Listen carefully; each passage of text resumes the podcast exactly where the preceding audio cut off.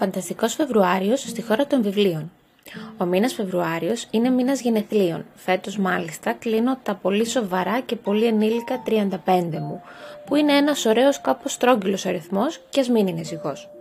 Ο μήνας αυτός λοιπόν θα είναι για τη χώρα των βιβλίων ένας μήνας αφιερωμένος στο αγαπημένο μου είδος όλων, τη φαντασία.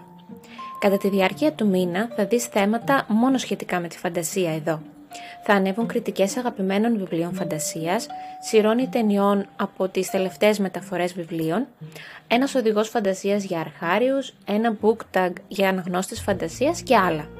Προσωπικά θα διαβάσω μόνο φαντασία κατά το μήνα Φεβρουάριο. Είναι μια καλή ευκαιρία επίσης για το mini book challenge φαντασίας που έχουμε ξαναπεί, μπορείς να το βρεις στη χώρα των βιβλίων και θα ανεβάζω αντίστοιχες φωτογραφίες τόσο στη σελίδα στο facebook όσο και στο instagram. Σε προσκαλώ, αν είσαι και εσύ αναγνώστης φαντασίας, να αφιερώσεις τον μήνα αυτό στο αγαπημένο μας είδος. Και αν θέλεις, μπορείς να χρησιμοποιήσεις και το hashtag FFBooksGR, δηλαδή Fantasy February Books, στα post ή στα story σου, για να το δω και να το μοιραστώ κι εγώ με τους δικούς μου φίλους. Ας γίνει αυτός ο εορταστικός για μένα μήνας μια γιορτή της ίδιας της φαντασίας.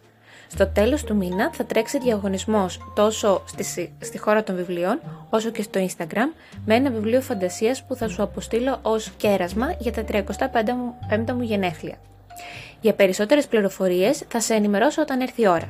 Μέχρι τότε, καλό διάβασμα, εύχομαι η φαντασία σου να ανοίξει ακόμη περισσότερο και να φτάσεις στα πέρατα του κόσμου.